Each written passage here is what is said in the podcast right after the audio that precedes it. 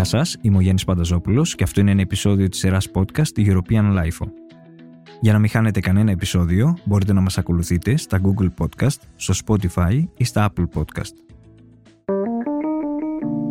Είναι τα podcast της Lifeo. Σήμερα έχουμε καλεσμένο τον Ευρωβουλευτή του ΣΥΡΙΖΑ Προοδευτική Συμμαχία, κ. Πέτρο Κόκαλη. Πριν βρεθεί στα έδρανα του Ευρωπαϊκού Κοινοβουλίου, υπήρξε συνειδητής και γραμματέας της βραβευμένης από τη Διεθνή Ένωση για την Προστασία του Περιβάλλοντος μη κυβερνητικής περιβαλλοντικής οργάνωσης Γη, με πλούσιο έργο στην περιβαλλοντική ευαισθητοποίηση και εκπαίδευση, ενώ στο παρελθόν συμμετείχε δυναμικά και καθοριστικά στην ανθρωπιστική υποστήριξη υποδοχής του μεγάλου προσφυγικού κύματος κατά τη χρονική περίοδο 2015-2016. Τις προηγούμενες μέρες βρέθηκε στην πόλη της Γλασκόβης και ήταν παρόν στις εργασίες της Διεθνούς Διάσκεψης για το Κλίμα ως μέλος της αποστολής του Ευρωπαϊκού Κοινοβουλίου.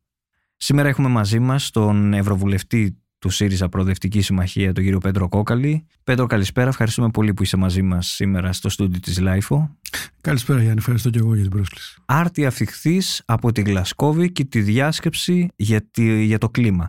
Ε, ε Συμμετείχες, όπως γνωρίζω, με την αποστολή του Ευρωπαϊκού Κοινοβουλίου. Δώσ' μας λίγο κλίμα, τι συζητήθηκε και πώς αξιολογείς τα αποτελέσματα της Συνόδου. Καταρχήν να πω για το κλίμα, για το κλίμα το οποίο επικρατούσε εκεί, γιατί έχω βρεθεί και σε άλλες κοπ. Η κοπ, καταρχήν να πούμε ότι είναι η, διά, η διάσκεψη των Ηνωμένων Εθνών, δηλαδή όλων των κρατών του κόσμου, γύρω από την αντιμετώπιση της κλιματικής κρίσης και πολύ πιο συγκεκριμένα την μείωση της θερμοκρασίας, τη σύλληψη της αύξησης της θερμοκρασίας, δηλαδή για να μην ξεφύγει η θερμοκρασία.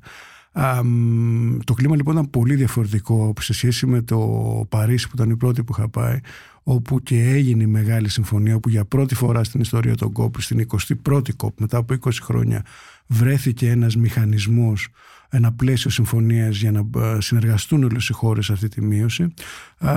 Εκεί το κλίμα ήταν θριαμβευτικό ακριβώς επειδή επιτεύχθηκε αυτή η συμφωνία για πρώτη φορά με τη συμφωνία και των ε, πλουσιότερων και των λιγότερο πλουσίων χωρών, επειδή βρέθηκε η φόρμουλα. Στην Γλασκόβη τα πράγματα ήταν πολύ διαφορετικά.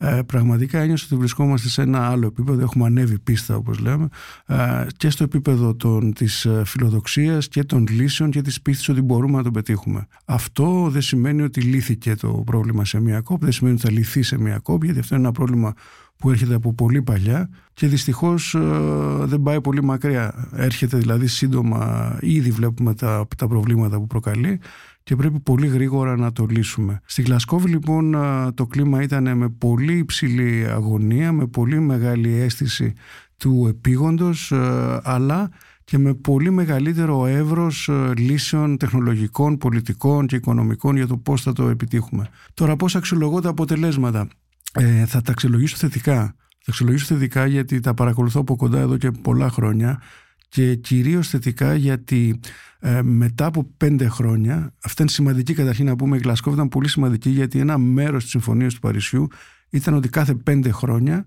θα εμφανίζονται οι χώρες και θα φέρνουν πιο φιλόδοξες ε, δεσμεύσεις για την μείωση των εκπομπών τους και θα το κάνουν θελοντικά. Πριν μπούμε στο Παρίσι δεν είχαμε κάποιο μηχανισμό και πηγαίναμε για έναν κόσμο ο οποίος με βάση τις εκπομπές διοξιδίου του άνθρακα και μεθανίου και άλλων αερίων θα πήγαινε στους 5 βαθμούς Κελσίου συν μέσα στον αιώνα. Στο Παρί... Στη Γλασκόβη μπήκαμε πια με δεσμεύσεις που αντιπροσωπεύουν μια αύξηση 2,7 και βγήκαμε με δεσμεύσεις που αντιπροσωπεύουν μια αύξηση 2,2. Ούτε το 2,7 ούτε το 2,2 είναι βιώσιμα είναι πλέον σαφές αυτό. Όμως αυτές οι καινούργιες δεσμεύσεις δείχνουν ότι υπάρχει δρόμος. Στο Παρίσι δεν υπήρχε ποτέ η σκέψη ότι ε, όλες οι χώρες του κόσμου όπως συμβαίνει σήμερα θα έχουν δεσμευτεί σε μηδενικές εκπομπές άνθρακα το 2050.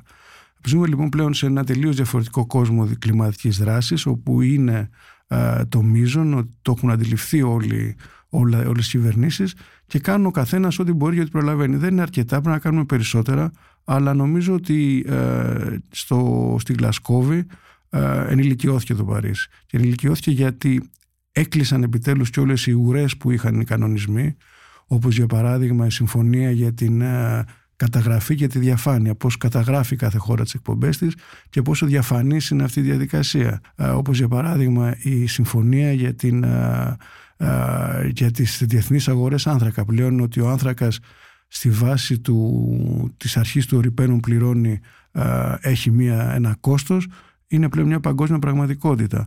Επομένως η, η διάθεση που δείξαν όλες οι χώρες να έρθουν σε ένα κείμενο το οποίο αποτελεί προϊόν ομοφωνίας κάτι είναι πάρα πολύ δύσκολο γιατί είναι πολύ διαφορετική η θέση της Αμερικής, πολύ διαφορετική η θέση της Κίνας, πολύ διαφορετική η θέση του Μαλάουι, πολύ διαφορετική η θέση του Παλάου. Υπάρχουν λοιπόν χώρες οι οποίες και έχουν δει την ευκαιρία και βλέπουν και την ανάγκη. Υπάρχουν χώρες οι οποίες ε, προφανώς βλέπουν την ανάγκη αλλά δεν έχουν δει ακόμα την ευκαιρία και υπάρχουν χώρες οι οποίες ε, ξεκάθαρα δεν έχουν πρόβλημα επιβίωσης. Έχουν πρόβλημα δηλαδή ε, πρόβλημα με τα νερά, με τη, με τη στάθμη του νερού. Τα έχουν ήδη αυτά τα πράγματα.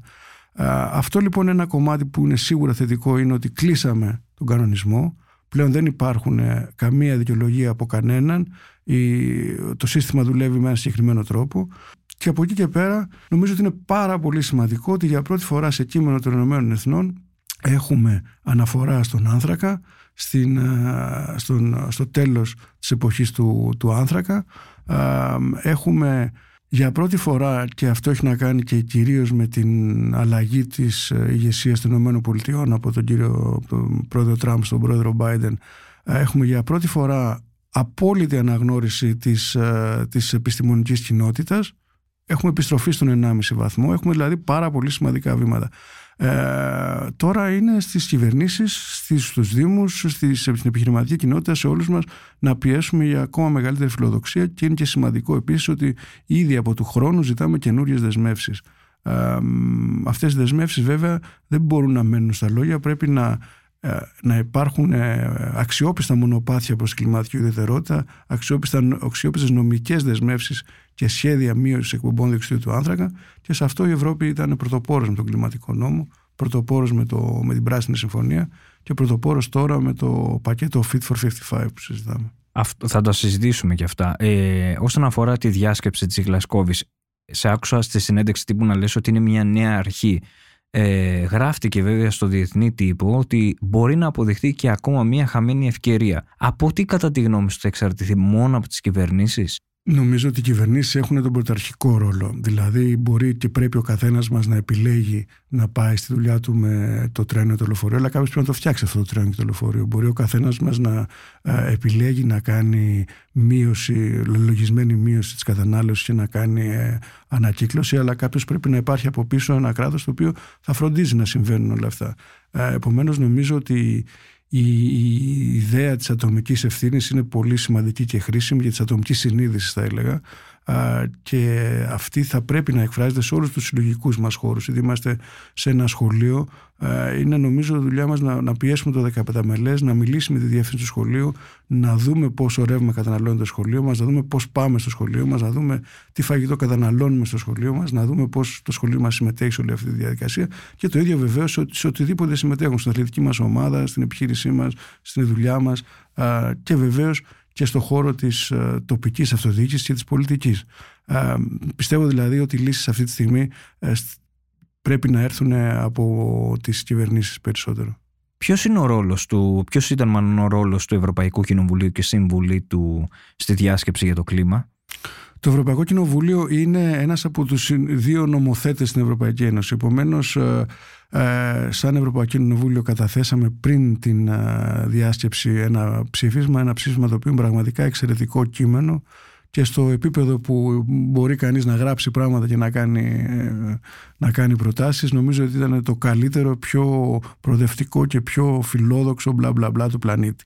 Ε, εμάς λοιπόν δουλειά μας της αποστολής που πήγαμε εκεί, των ανθρώπων που το συγγράψαμε όλες αυτές τις μέρες ήταν να είμαστε δίπλα στην Ευρωπαϊκή Επιτροπή η οποία έκανε τις διαπραγματεύσεις και μέσα από μια σειρά ατελείωτη σειρά συναντήσεων με άλλους ε, συμμετέχοντες να διαδώσουμε, να πιέσουμε, να πείσουμε για την άποψη της, ε, της φιλοδοξίας για την πράσινη μετάβαση, της ταχύτητας και της εμπιστοσύνης ότι γίνεται. Είδαμε λοιπόν από την Υπουργό, ας το πούμε, από την Υπουργό Περιβάλλοντος της Δημοκρατίας των Μαλδίβων μέχρι τον Σέσα Σιχουά που είναι το κλιματικό πρόσωπο της Κίνας μέχρι αντιπροσωπεία του Αμερικάνικου Κογκρέσου, αντιπροσωπεία του Μπαγκλαντές, πολλές με κυβερνητικές οργανώσεις. Δουλειά μας λοιπόν ήταν να μεταφέρουμε την πίστη, την πεποίθηση και την δέσμευση της Ευρώπης να προχωρήσει σε γενναίες πράξεις για την αντιμετώπιση κλιματικής κρίσης. Τι είναι αυτό που κάνει το Ευρωπαϊκό Κοινοβούλιο για τις περιβαλλοντικές δράσεις; Ξέρουμε για το Green Deal, την Ευρωπαϊκή Πράσινη Συμφωνία, αλλά αυτοί που θα μας ακούσουν τι θα τους έλεγες, τι, θα, τι, τι εμπεριέχει; Το Ευρωπαϊκό Κοινοβούλιο είναι ο χώρος στον οποίο περνάνε και διαπραγματεύονται όλοι οι νόμοι οι οποίοι σιγά σιγά έρχονται και εφαρμόζονται και στη χώρα μας. Αποτελούν ευρωπαϊκή νομοθεσία και ενσωματώνται στο ελληνικό δίκαιο. Τα δύο χρόνια, δυόμιση περίπου που είμαι εκεί, ε, πραγματικά στο κομμάτι με το οποίο εγώ ασχολούμαι και για τον λόγο για τον οποίο βρίσκομαι εκεί ε, γίνεται, είναι ένα θα έλεγα είναι κακή παρομοίωση, ένα τσουνάμι νομοθετημάτων και κανονισμών. Ε, με προμετωπίδα, η ιστορία μάλλον ξεκινάει με την ε, κήρυξη της Ευρώπης σε κατάσταση έκτακτης κλιματικής ανάγκης, συνεχίζεται με την ε, δημοσίευση της Ευρωπαϊκής Πράσινης Συμφωνίας που θέτει το πλαίσιο για την αλλαγή σε μία σειρά από τομείς από την αγροτική παραγωγή μέχρι τις μεταφορές και από την καθαρή ενέργεια μέχρι το, το, τους κανονισμούς του χρηματοπιστωτικού συστήματος αλλά και τα νομοθετικά τους θέματα ε, και μετά αρχίζει μία σειρά από εφαρμοστικές πράξεις. Αλλάζουμε όλους τους νόμους για την αρχιτεκτονική της ενέργειας, για την ενεργειακή αναβάθμιση, για την καθαρή ενέργεια, για, την, για τους φόρους της, στην ενέργεια. Έχουμε στρατηγικές πλέον καινούριε για την προσαρμογή στην κλιματική αλλαγή, για την βιοπικιλότητα, για την επίδραση του φαγητού στην δημόσια υγεία, για τις μεταφορές, για το μεθάνιο. Πραγματικά ε, χτες μόλις ε, για πρώτη φορά έχουμε μια στρατηγική για την ε, υγεία του εδάφους και πολλοί κόσμος ε, θα αναρωτηθεί γιατί αλλά ξεχνάμε ότι το έδαφος είναι μια ζωντά, είναι ένας ζωντανός οργανισμός και είναι μια, μια ανανεώσιμη πηγή. Υπάρχει μια πολύ λεπτή φλίδα, αν θέλετε, ζωντανού οργανισμού ανάμεσα στο, στο, στο πετρόδες εσωτερικό της γης και την ατμόσφαιρα η οποία συντηρεί και όλη τη, γη, στο, όλη τη ζωή στη, στη γη. Ε, επομένως έχουμε μια τεράστια αλλαγή στον τρόπο με τον οποίο η Ευρώπη αντιλαμβάνεται την οικονομία και την κοινωνία και το Ευρωκοινοβούλιο μέσα από τις διάφορες επιτροπές του ε, διαπραγματεύεται, διαχειρίζεται αυτούς τους νόμους ο οποίους μετά τους ε, διαπραγματεύεται με τους αρχηγούς κρατών από το, με το Συμβούλιο πολλές φορές σκληρά, πολλές φορές συνήθως σκληρά αλλά νομίζω ότι όλοι βρισκόμαστε πλέον στην ίδια ράγα, στην ίδια, στην ίδια, στην ίδια πορεία και οι διαφορές μας είναι κυρίως για την ταχύτητα και τον, και τον τρόπο. Αυτές είναι σημαντικές πολλές φορές οι διαφορές, οι λεπτομέρειες κάνουν τη διαφορά Όμως συνήθως το κοινοβούλιο είναι αυτό που είναι το πιο προοδευτικό κομμάτι, είναι το πιο φιλόδοξο κομμάτι που ζητάει από τις κυβερνήσεις περισσότερα και καλύτερα μέτρα. Ποιες ευκαιρίες δημιουργεί για την Ελλάδα το Green Deal; Νομίζω ότι το Green Deal είναι μια μοναδική ευκαιρία για την Ελλάδα διότι καταρχήν η χώρα μας έχει το προνόμιο να είναι η χώρα με την μεγαλύτερη βιοπικιλότητα στην Ευρώπη. Από ό,τι φαίνεται οι παγετώνες σταμάτησαν στην Πίνδο με αποτέλεσμα η χώρα μας να έχει περίπου 3.000 ενδυμικά είδη σε σχέση ας πούμε με τη Γερμανία που έχει 12.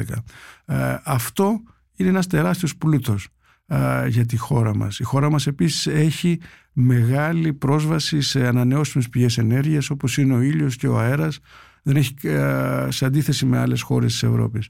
Νομίζω λοιπόν ότι αυτός, αυτό, αυτού του είδους η κοινωνία και η οικονομία η οποία θέλει να οικοδομήσει πράσινη συμφωνία και θα οικοδομήσει είναι προνομιακή για την Ελλάδα. Είναι προνομιακή για την Ελλάδα γιατί η Ελλάδα έχει βουνά, έχει θάλασσες, έχει έναν πολιτισμό ο οποίος έχει αναπτυχθεί με μεγάλη ποικιλία μέσα σε όλους αυτούς τους χώρους και ε, μέσα από αυτή τη διαδικασία η Ελλάδα μπορεί να είναι να πρωταγωνιστεί περισσότερο από ό,τι μπορεί να κάνει σε, ένα, σε μια οικονομία με άνθρακα που δεν έχουμε. Για αυτό το θέμα έχει γίνει μεγάλη συζήτηση και ειδικά το τελευταίο διάστημα. Τι μπορεί να σηματοδοτήσει για τη χώρα μας η απολιγνητοποίηση και το τέλος της χρήσης του άνθρακα, ειδικά για τη Βόρεια Ελλάδα και για τις θέσεις εργασίας που μπορεί να χαθούν; Η απολυνητοποίηση για τη Βόρεια Ελλάδα σίγουρα θα σημαίνει ότι η Δυτική Μακεδονία θα πάψει να είναι η περιφέρεια με την, με την χειρότερη δημόσια υγεία και με την μεγαλύτερη ενεργεία στην Ελλάδα. Θα υπάρξει μια μετάβαση η οποία δυστυχώς στη χώρα μας γίνεται και αυτή ε, χωρίς ένα σχέδιο ή ένα σχέδιο που να ήταν στην ώρα του ή ένα σχέδιο που να είχε συζητηθεί με τους ανθρώπους που αφορά.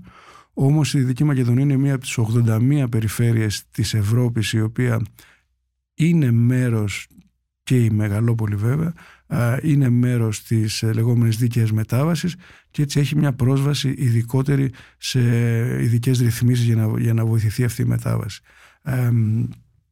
νομίζω ότι ε, είναι πολύ σημαντική πράξη η μετάβαση από, τους, από τον Λιγνίτη.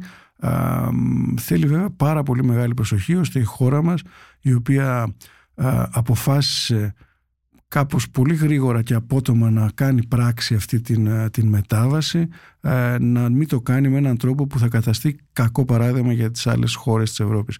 Αλλά πλέον δεν είναι μόνο η, η Δυτική Μακεδονία η οποία έχει ένα ζήτημα μετάβασης το οποίο οφείλεται στη δικιά μας απόφαση να αλλάξουμε τον τρόπο με τον οποίο παράγουμε ενέργεια ε, να σταματήσουμε δηλαδή να καίμε άνθρακα.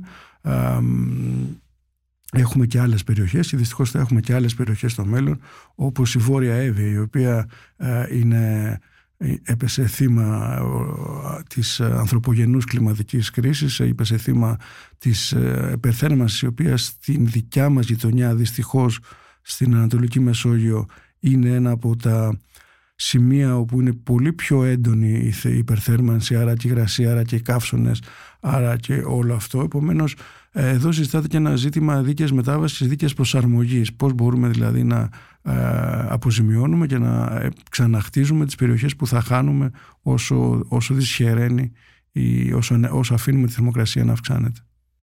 Μπορούν να προκύψουν νέες δουλειές από αυτή τη μετάβαση; Σε όλο τον κόσμο η νέα, η νέα πραγματικότητα, αυτή η νέα οικονομία είναι η οικονομία που δημιουργεί τις περισσότερες καινούριες θέσεις εργασίας. Αυτό είναι μια πραγματικότητα ήδη στις ΗΠΑ, ήδη και στην Ευρώπη.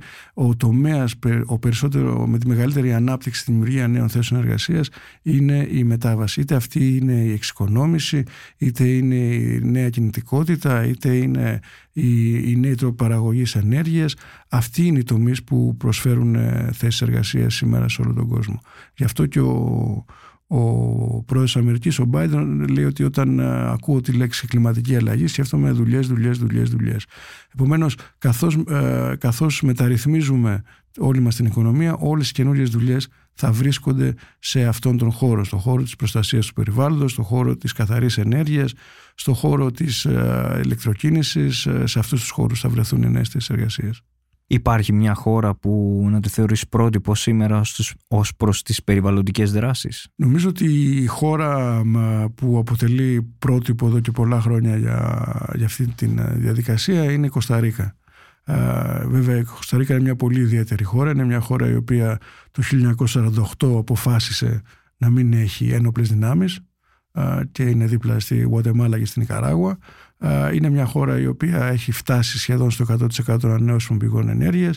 Είναι μια χώρα στην οποία ο ποιοτικός τουρισμός είναι η κυρία, το κυρίαρχο της έσοδο και είναι και μια χώρα η οποία πρωτοστατεί διεθνώς σε όλα αυτά τα, τα φόρα. Στην Ευρώπη νομίζω ότι οι βόρειες χώρες έχουν προχωρήσει πάρα πολύ. Η Δανία σίγουρα είναι πιο μπροστά από όλους. Όλη η ευρωομάδα της αριστεράς, αν θυμάμαι καλά, καταψήφισε τον κλιματικό νόμο, χαρακτηρίζοντάς τον μάλλον ημίμετρο.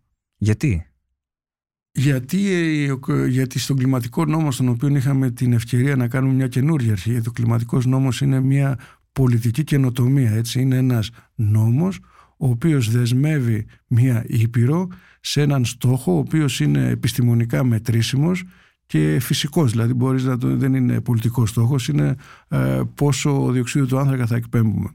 Σε βάθος ε, σχεδόν 30 ετίας. Είναι λοιπόν μια ιονή συνταγματική μεταρρύθμιση και για μας ήταν πάρα πολύ σημαντικό αυτή η μεταρρύθμιση να συνάδει με τις επιταγές της, ε, της επιστημονικής κοινότητας. Πιστεύουμε και εμείς και οι πράσινοι ότι το 55% στόχος είναι πολύ χαμηλός για την Ευρώπη η οποία οφείλει να ηγείται αυτής της διαδικασίας και είναι ένας στόχος ο οποίος εν τέλει θα μας φέρει στην κατάσταση να έχουμε 50% πιθανότητα να μείνουμε στον 1,5 βαθμό. αυτό είναι μια ζαριά, ούτε καν μια ζαριά, είναι κορώνα γράμματα το παίζουμε και εμείς θέλαμε και θέλουμε και πιέζουμε μέσα από την εφαρμοστική πράξη του κλιματικού νόμου, δηλαδή το Fit for 55, να πάμε πολύ ψηλότερα, να πάμε τουλάχιστον στο 60% ούτως ώστε να δώσουμε χώρο και στις φτωχότερες χώρες να μπορέσουν και αυτές να αναπτυχθούν και να παραμείνουμε στις επιταγές της επιστημονικής κοινότητας οι οποίες, τις οποίες ε, οι προβλέψεις είναι δυστυχώς ε, πάρα πολύ σκληρές και για την Ευρώπη. Ε, είδαμε και αυτό το καλοκαίρι ε, ότι στο βορρά πνίγονται και στο νότο κεγόμαστε. Ε, είδαμε ότι τα κράτη ε, δεν έχουν τις απαραίτητες υποδομές για να, για να, να εκπληρώσουν το βασικό τους καθήκον, δηλαδή την προστασία της ζωής και της περιουσίας των πολιτών και είδαμε πόσο σκληρή θα είναι αυτή η μετάβαση. Επομένως, στον κλιματικό νόμο που αποτελούσε μια νέα αρχή, εμείς και οι πράσινοι που είχαμε πρώτη παλέψει τη δημιουργία του, το καταψηφίσαμε ως ένδειξη της ανάγκης προσήλωσης της Ευρώπης τουλάχιστον αλλά και όλου του κόσμου στον επιστημονικό λόγο. Ε, αυτό δεν σημαίνει ότι τον στηρίζουμε, αυτό δεν σημαίνει ότι δεν εργαζόμαστε ε, στα πλαίσια του, ίσα ίσα, ε, πιο πολύ από όλους για αυτό το νόμο παλέψαμε εμείς. Τι φταίει και, απο, και αποτυγχάνουν αυτές οι περιβαλλοντικές πολιτικές; Και το λέω με την έννοια ότι μίλησες για υποδομές. Θεωρείς ότι ο κόσμος, οι πολίτες έχουν αντιληφθεί την κρισιμότητα της κλιματικής κρίσης; Δυστυχώς νομίζω ότι ναι, διότι πλέον είναι ορατές. Ε, πλέον ήδη έχουμε, έχουμε θερμάνει τον, τον πλανήτη κατά 1,1 βαθμό περισσότερο από την εποχή της Ελληνικής Επανάστασης και οι επιπτώσεις είναι ήδη ορατές. Τις βλέπουμε στην καθημερινότητά μας, τις βλέπουμε στη ζωή μας, τις βλέπουμε να χτυπούν σε όλο τον πλανήτη πλέον. Δεν υπάρχει κάποιο μέρος όπου θα είμαστε, κάποιος θα είναι ασφαλής. Είναι σαν την πανδημία. Κανένας δεν θα είναι ασφαλής μέχρι να είναι όλοι ασφαλείς. Και, και έτσι νομίζω ότι έχουμε αντιληφθεί πλέον στην καθημερινότητά μας αυτό που γνωρίζουμε από τη δεκαετία του 60 σίγουρα, α, όμως ήταν κάτι που ήταν μακριά. Τώρα πια δεν είναι μακριά οι προβλέψεις στις οποίες αναφέρθηκα νωρίτερα μας λένε ότι στον 1,5 βαθμό όπως πάμε θα φτάσουμε στη δεκαετία του 30 και όχι στη δεκαετία του 60 που πιστεύαμε νωρίτερα και νομίζω ότι αυτό έχει δώσει την αίσθηση του επίγοντος σε, και, στον, και, στον, και στον ευρύτερο πληθυσμό ώστε να πιέζουν περισσότερο τις κυβερνήσεις. Αυτό που έχει, μας έχει φέρει εδώ είναι η εθελοτυφλία μας, η διάθεσή μας να παραμένουμε στο, στο business as usual, να μην αλλάζουμε κάτι ε, εν ώψη ενός μακρινού κινδύνου. Ο κίνδυνος πια δεν είναι μακρινός, ο κίνδυνος είναι κοντά και όσο περισσότερο αργούμε να πάρουμε δραστικά μέτρα, τόσο περισσότερο θα, θα, θα, θα, θα αναγκαστούμε να τα κάνουμε ακόμα πιο, πιο δραστικά όταν θα φτάσει κοντά μας περισσότερο. Αν αύριο ε, ήσουν εισηγητής σε ένα ε, νομοσχέδιο στο Ευρωπαϊκό Κοινοβούλιο ποια τολμηρή αλλαγή θα παίρνουν όσον αφορά τα περιβαλλοντικά θέματα; Δεν υπάρχουν πια ε, τολμηρές αλλαγές. Εμείς στην αριστερά πιέζουμε ε, για την ε, μεγαλύτερη ε, παρέμβαση τους, των κυβερνήσεων και των κρατών στην ελεύθερη αγορά. Δεν πιστεύουμε δηλαδή ότι η ελεύθερη αγορά από μόνη της το άρο το χέρι θα λύσει το πρόβλημα, δεν το έχει λύσει, ίσα ίσα το έχει δημιουργήσει. Επομένως η πιο δραστική θα έλεγα και ριζική αλλαγή που προσπαθούμε και πιέζουμε και εμείς και οι πράσινοι αλλά και οι σοσιαλιστές πολλές φορές είναι στην ουσία η αλλαγή της, ε, γιατί μιλάμε για τον εθισμό στον άνθρακα υπάρχει ένας εθισμός στο ακαθάριστο εθνικό προϊόν έναν δείκτη δηλαδή που μετράει την πρόοδο χωρίς να μετράει την ποιότητα της ζωής χωρίς να μετράει την ποιότητα των υποδομών άρα εμείς συνεχώς πιέζουμε και θα πιέζουμε για να δοθεί περισσότερη αξία σε αυτά που α, κρατάνε τους ανθρώπους α, ασφαλείς και υγιείς σε περισσότερη δημόσια υγεία, σε περισσότερη δημόσια παιδεία, σε, σε μεγαλύτερη κατεύθυνση της αγοράς και των επενδύσεων. Αυτά επιτυγχάνονται σε μεγάλο βαθμό, προς τα εκεί προχωράει. Νομίζω ότι η πανδημία έδειξε τα όρια της λιτότητας και νομίζω ότι στη Γλασκόβη τελικά είδαμε και τα όρια της ελεύθερης αγοράς να αντιμετωπίσει την κλιματική κρίση. Και το είδαμε μέσα από την ανάδειξη του θέματος της προσαρμογής, την ανάδειξη του ζητήματος των ζημίων και των αποζημιώσεων και την ε, ε, μεγάλη πίεση προς τον Βορρά να αναλάβει, ε, να πληρώσει τις ζημιές που έχει προκαλέσει τον Νότο. Μπορεί η περιβαλλοντική συνείδηση να συμβαδίσει με την οικονομική ανάπτυξη; 100% δεν υπάρχει πλέον καμία αμφιβολία ότι η, Μάλιστα θα έλεγα ότι μόνο μέσα από, την, ε, από μια ανάπτυξη η οποία σέβεται το περιβάλλον μπορούμε να πιστεύουμε σε πρόοδο. Ε, έχει, έχουμε δει σε όλα τα κράτη του κόσμου που εφαρμόζουν τις πολιτικές ότι δημιουργούν περισσότερη ανάπτυξη, περισσότερες ποιοτικές θέσεις εργασίας και δημιουργούν ένα καλύτερο δίκτυο ασφαλείας το οποίο είναι απαραίτητο για να υπάρχει εμπιστοσύνη, για να υπάρχει ανάπτυξη. Ε, επομένως, ε, προφανώς Υπάρχει ένα ζήτημα με την ε, ανάπτυξη όπως την ξέραμε, όμως ακριβώς αυτή είναι η συζήτηση να μπορέσουμε να έχουμε μια ανάπτυξη με όρους ευημερίας. Να μπορέσουμε δηλαδή να πετύχουμε ευημερία για όλους μέσα στα πλανητικά όρια και όχι ε, μια ευημερία για λίγους η οποία κατατρώει τα σωθικά της γης και της, ε, και της, και της ατμόσφαιρας. αυτή είναι η μεγάλη αλλαγή, δηλαδή να εστιάσουμε περισσότερο στην αξία και όχι στην τιμή. Σε πρόσφατη ομιλία σου στο, στην Ολομέλεια του Ευρωπαϊκού Κοινοβουλίου αναφέρθηκε στην έκθεση από το αγρόκτημα στο πιάτο ε, με την οποία φαίνεται ότι ε, κάπως έτσι ε, κατευθυνόμαστε σε ένα ριζικό μετασχηματισμό των διατροφικών συστημάτων για το καλό των παραγωγών, των καταναλωτών και του πλανήτη. Τι μπορεί να σημαίνει αυτό για τον Έλληνα αγρότη που μας ακούει στη Θεσσαλία; Σημαίνει μια τεράστια ευκαιρία και μια τεράστια ασφάλεια. Ε, η κοινή αγροτική πολιτική είναι η αρχαιότερη και πιο σημαντική κοινή πολιτική που έχουμε στην Ευρώπη. Νομίζω ότι με την πανδημία καταλάβαμε όλοι ότι παραδείγματος χάρη δεν έχουμε μια κοινή πολιτική υγείας, όπως δεν έχουμε μια κοινή πολιτική παιδείας και μια κοινή πολιτική άμυνας. Που καλό θα είναι σιγά σιγά να αποκτούμε όταν αντιμετωπίζουμε τέτοια προβλήματα που ξεπερνάνε τα σύνορα και τη δυνατότητα ενός κράτους να τα αντιμετωπίσει.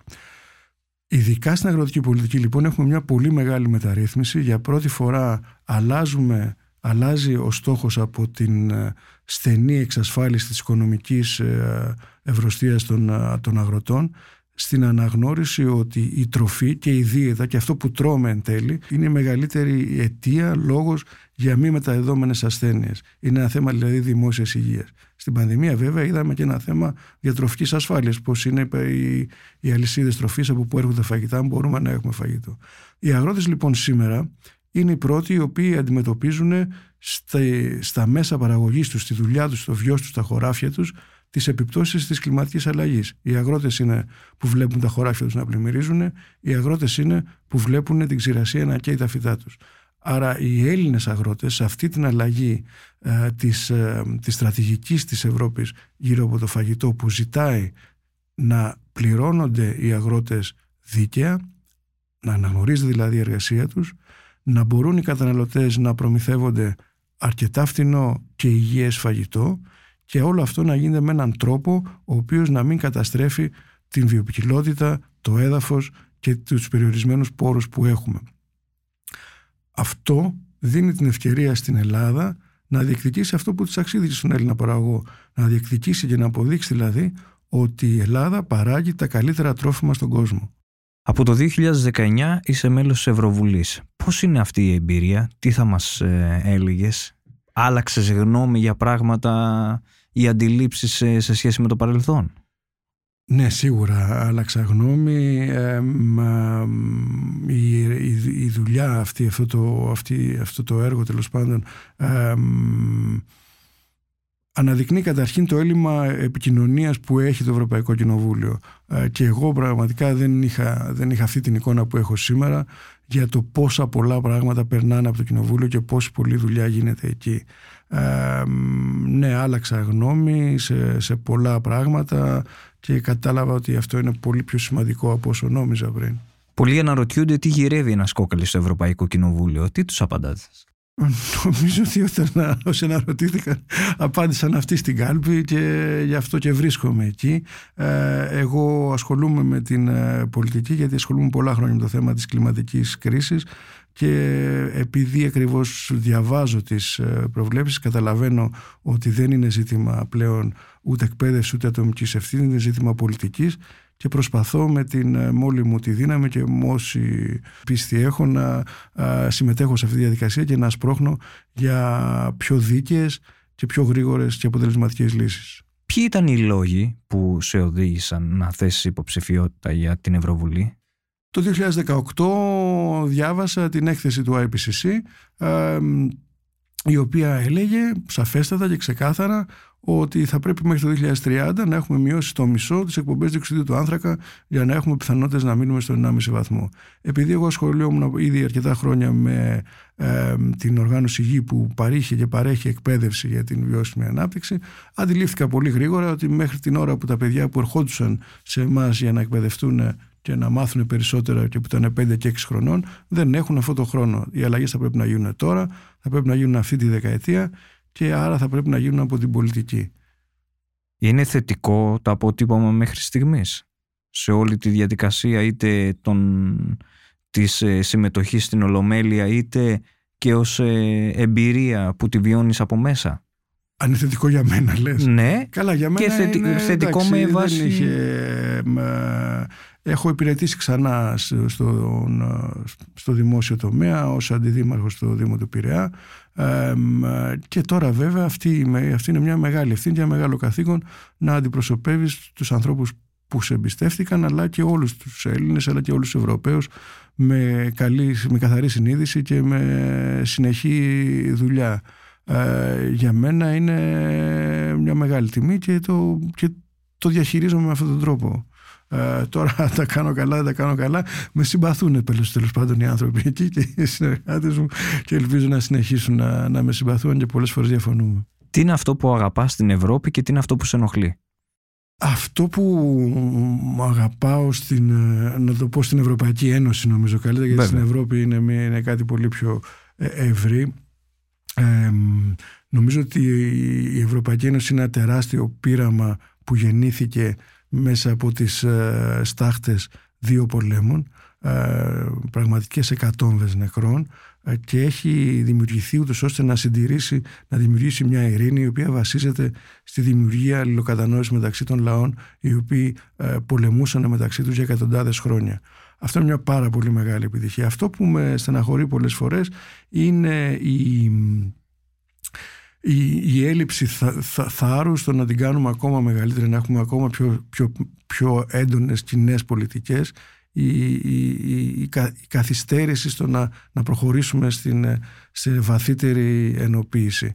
Ε, τώρα σε πολιτικό επίπεδο βεβαίως και με στεναχωρεί η τελευταία εικοσαετία της νεοφιλελεύθερης διαχείρισης αλλά νομίζω ότι αυτή πνέει τα λίστια, νομίζω ότι είναι, ε, δεν υπάρχει κάποιος που τουλάχιστον στο Ευρωκοινοβούλιο που να σκέφτεται σοβαρά μια επιστροφή στη λιτότητα ή σοβαρά στην πλήρη, να πιστεύει πλέον στην πλήρη απορρίθμιση των αγορών και στην ιδιωτικοποίηση των πάντων ίσως μόνο στην χώρα μας να επιβιώνει αυτού του είδους η ιδεολογία. Υπάρχει μια προσωπικότητα μέσα από το αυτό το ευρύ φάσμα της Ευρώπης ή της Ευρωπαϊκής Ένωσης που θαυμάζεις και γιατί; Το Ευρωκοινοβούλιο έχει 75% καινούριους ευρωβουλευτές. Έχω συνεργαστεί με πάρα πολλούς συναδέλφους ε, και πραγματικά το επίπεδο της, ε, ε, το επαγγελματικό τους επίπεδο, τρόπος τον οποίο αντιμετωπίζουν. Γιατί ξέρετε, εμείς είμαστε, ένα, ξέρετε, είμαστε ένα, ένα κοινοβούλιο που δεν είναι σαν το ελληνικό, που, όπου νομοθετούν τα Υπουργεία. Εκεί νομοθετούμε ε, εμείς οι ίδιοι. Αυτό σημαίνει ότι έχουμε μεγάλους περίπλοκους φακέλους οι οποίοι χρειάζεται να, να συναντηθούμε από όλες τις πολιτικές ομάδες Οπότε, ναι, πραγματικά υπάρχουν άνθρωποι οι οποίοι ξεχωρίζουν για τη δυνατότητά τους να αντιληφθούν τα κείμενα, να εντοπίσουν τους χώρους στους οποίους μπορούμε να συμφωνήσουμε όλοι και να, να διαφωνήσουν με έναν τρόπο που να, να συντελεί στην πρόοδο των νομοθετημάτων.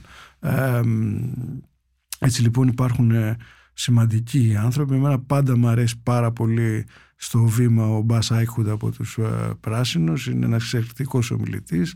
Ε, και βέβαια νομίζω ότι και ο, ο πρόεδρος ε, Σασόλη έχει αναδείξει μια νέα έτσι, προοδευτική φωνή στο Ευρωκοινοβούλιο.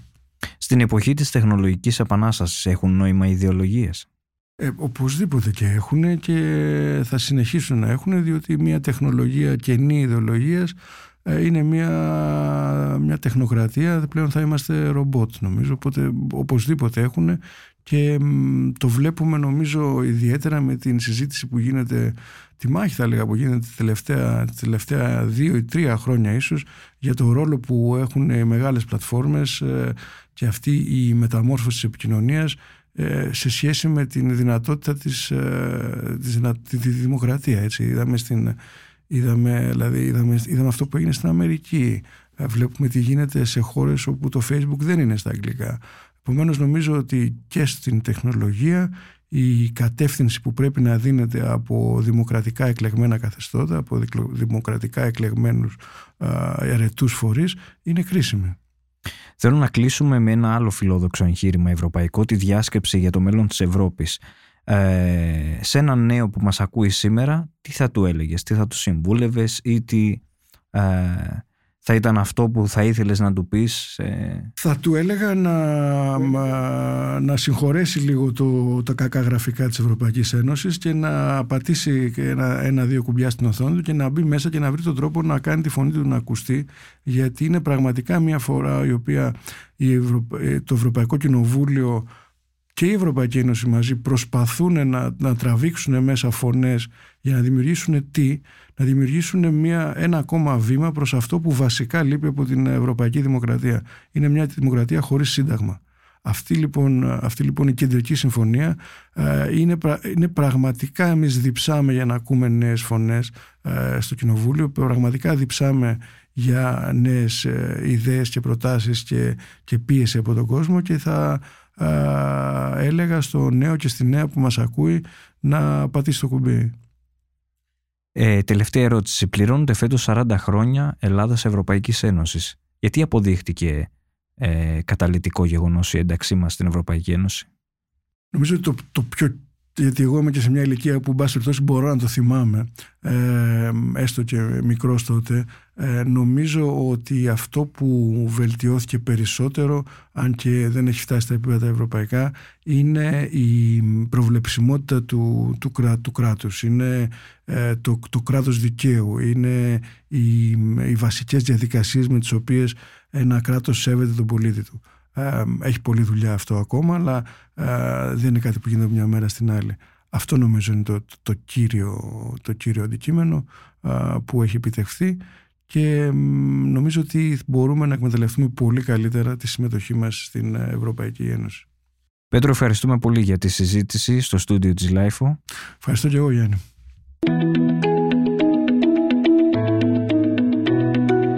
Ακούσατε ένα επεισόδιο της σειράς podcast European LIFO με καλεσμένο τον Ευρωβουλευτή του ΣΥΡΙΖΑ, κύριο Πέτρο Κόκαλη, σε μια συζήτηση για τη διάσκεψη για το κλίμα στη Γλασκόβη, το Green Deal και το Ευρωπαϊκό Κοινοβούλιο. Για να μην χάνετε κανένα επεισόδιο, μπορείτε να μας ακολουθείτε στα Google Podcast, στο Spotify ή στα Apple Podcast. Είναι τα podcast της LIFO.